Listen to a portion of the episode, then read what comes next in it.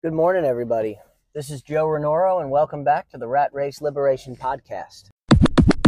I, you know, I know I made a big deal the uh, the other day, or uh, I don't know, it was probably like five or six episodes ago at this point, about uh, breaking my usual habit and talking about the book before I finished reading it, and uh, and I'm in, I'm referencing uh, Napoleon Hill's Think and Grow Rich but I realized that it's not entirely true. Overall, I do have a general rule where I want to hear the entire book before I start going through topics within the book because you know you don't really know how things are going to shake out and correlate with one another until uh, until you get to that point where you've finished all the chapters and you can see how how the thing gets wrapped up nice and neat.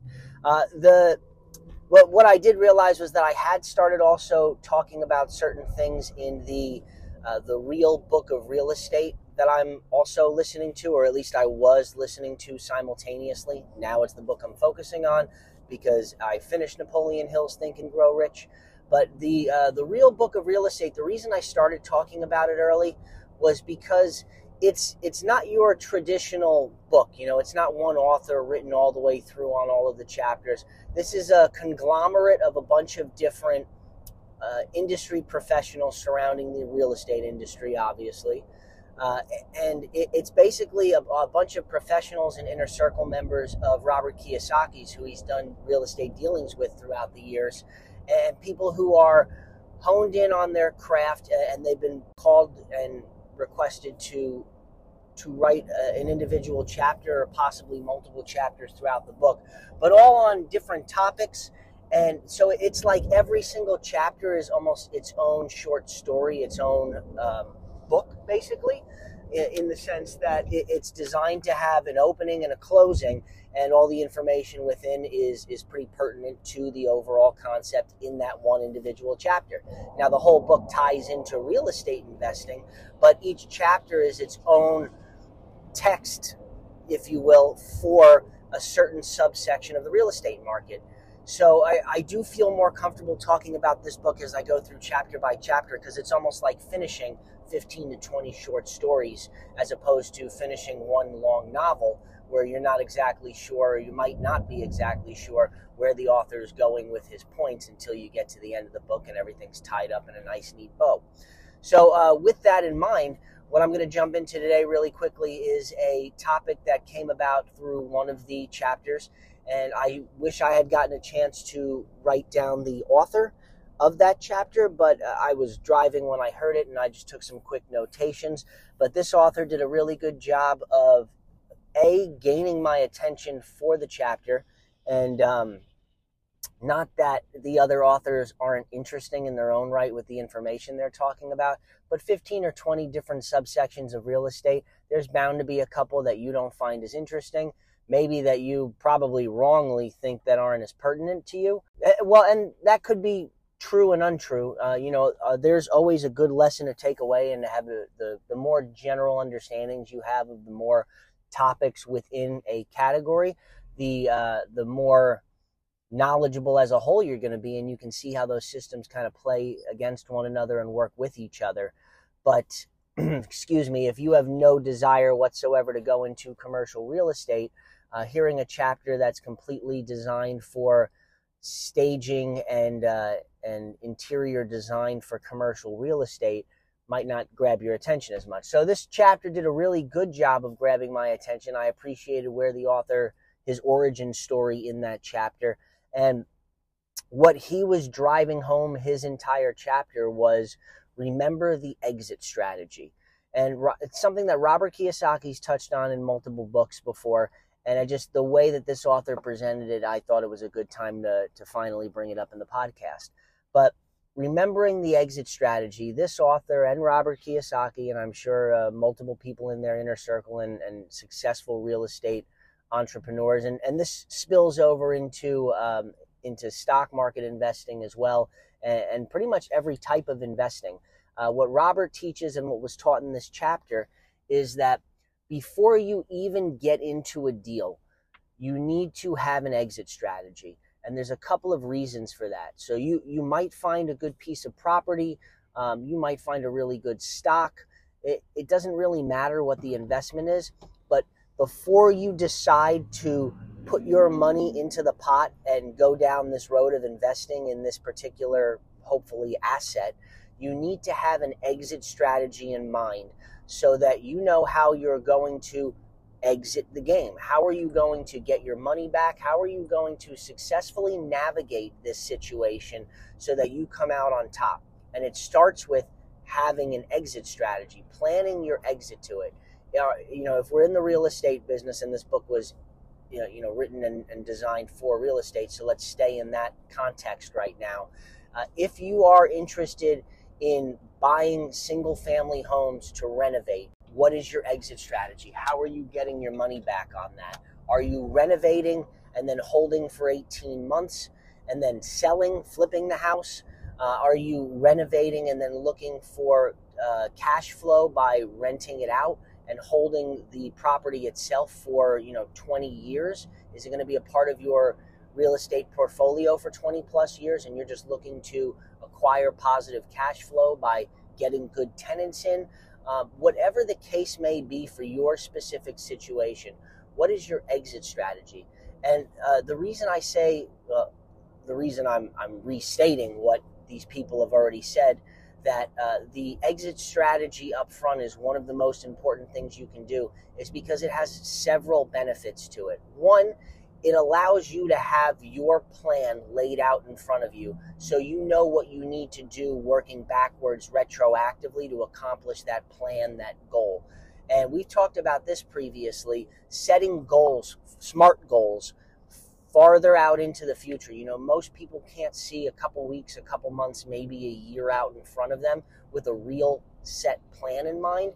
If you can do a five or a 10 or a 20 year plan, and you know what your end game is, where you need to be specifically, then you can look backwards in time and retroactively work that plan backwards. So if you have a 20 year plan, what do you need to do in 15 years to hit that 20 year plan? What do you have to have accomplished by year 10 to have that 20 year plan? What do you have to have accomplished in five years to be on track to hit your 20 year goals? So the same thing is true with uh, with real estate, like I said, let's stay in this context here. With real estate investing, okay, if your plan long term is to have a 20 year rental property, what do you have to do day one to make that a reality? Well, you have to buy that property, right? What do you have to do by year one to make that 20 year plan a reality, to stay on track for that? And, and that is what you're developing here. And, and I'm using a, a very very long term goal that most of us probably aren't planning out. Uh, you're probably not looking at 20 year plans right now from a business standpoint, let alone real estate market, uh, especially if you haven't been involved in it before and this is your first go around, or you know, you're like me, you're in the infancy in most of your investing strategies here. But uh, you know, take it back, whatever whatever your plan is, 5, 10, 20 years, whatever you feel comfortable handling you need to have an exit strategy in mind from the moment you set foot in the game or you're already behind. Another one of the benefits is knowing how to get your ROI, right? What is your return on investment? So you need to know how much money you're putting in up front, where you plan on getting that money back, and when. More importantly, when you plan on getting that money back. If you are uh, going to try and alleviate some of the risk, we'll call it, if, if you're going to try and and make it so that you're not the one who's fully on the hook for the for all of the financial stuff you have a partner you're getting a lender's help something like that uh, not only is it easier to to plan out when you're excuse me when you and your partner partners you know whether that's an individual uh, an institution something like that not only is it easier to see and plan out and talk about when they're going to get their ROI, but because you're able to show them in a concrete document a plan, you know, and of course there might be things that pop up in between here and there, but you have a goal and a plan in mind for when an investor can get their money back, you have a much greater chance of landing that person or that institution as an investor because that's what investors care about, right? They're not just giving you money out of the goodness of their own heart. They're doing it with some financial reward for themselves in the future. You know, you're going to do all the legwork, but they have some capital and you have the time to do the legwork with their capital. They want to know okay, if I give you $100,000, when am I going to see my return on investment? When am I getting my money back plus the dividends that I'm promised for doing this initial deal and lending you the capital? So, those are two really main things that come out of this concept. Know an exit strategy before you even get into it. If you don't have any idea of what the exit strategy could plausibly possibly be, take a deep breath, take a step back.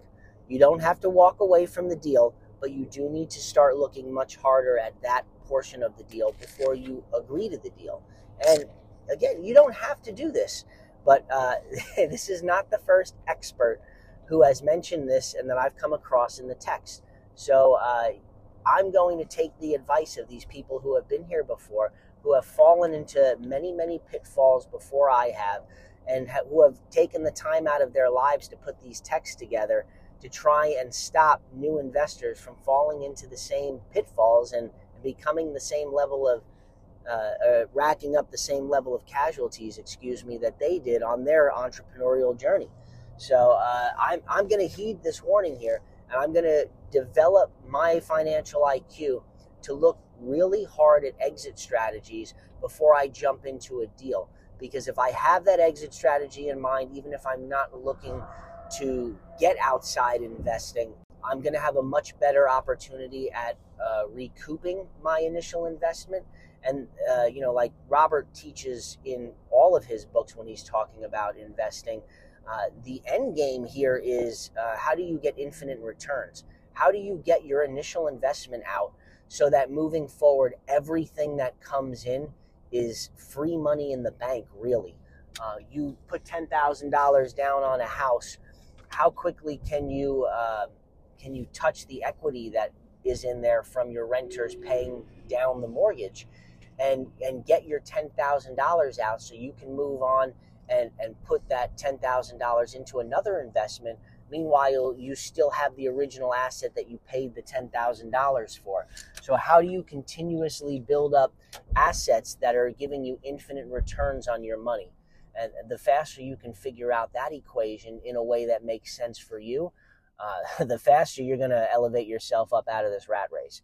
And that's my goal. So, um, and I'm, I'm hoping it's yours as well if you've been uh, sticking with me for what's coming close to 100 episodes here, guys. So we're not there yet. I'm not going to do the big celebration thing and you know the big grateful thank you to everybody, but I am internally gra- uh, grateful to you guys for tuning in week in and week out, and uh, and I hope it's helping. So I appreciate you guys for tuning in today, and I'll check in with you all tomorrow.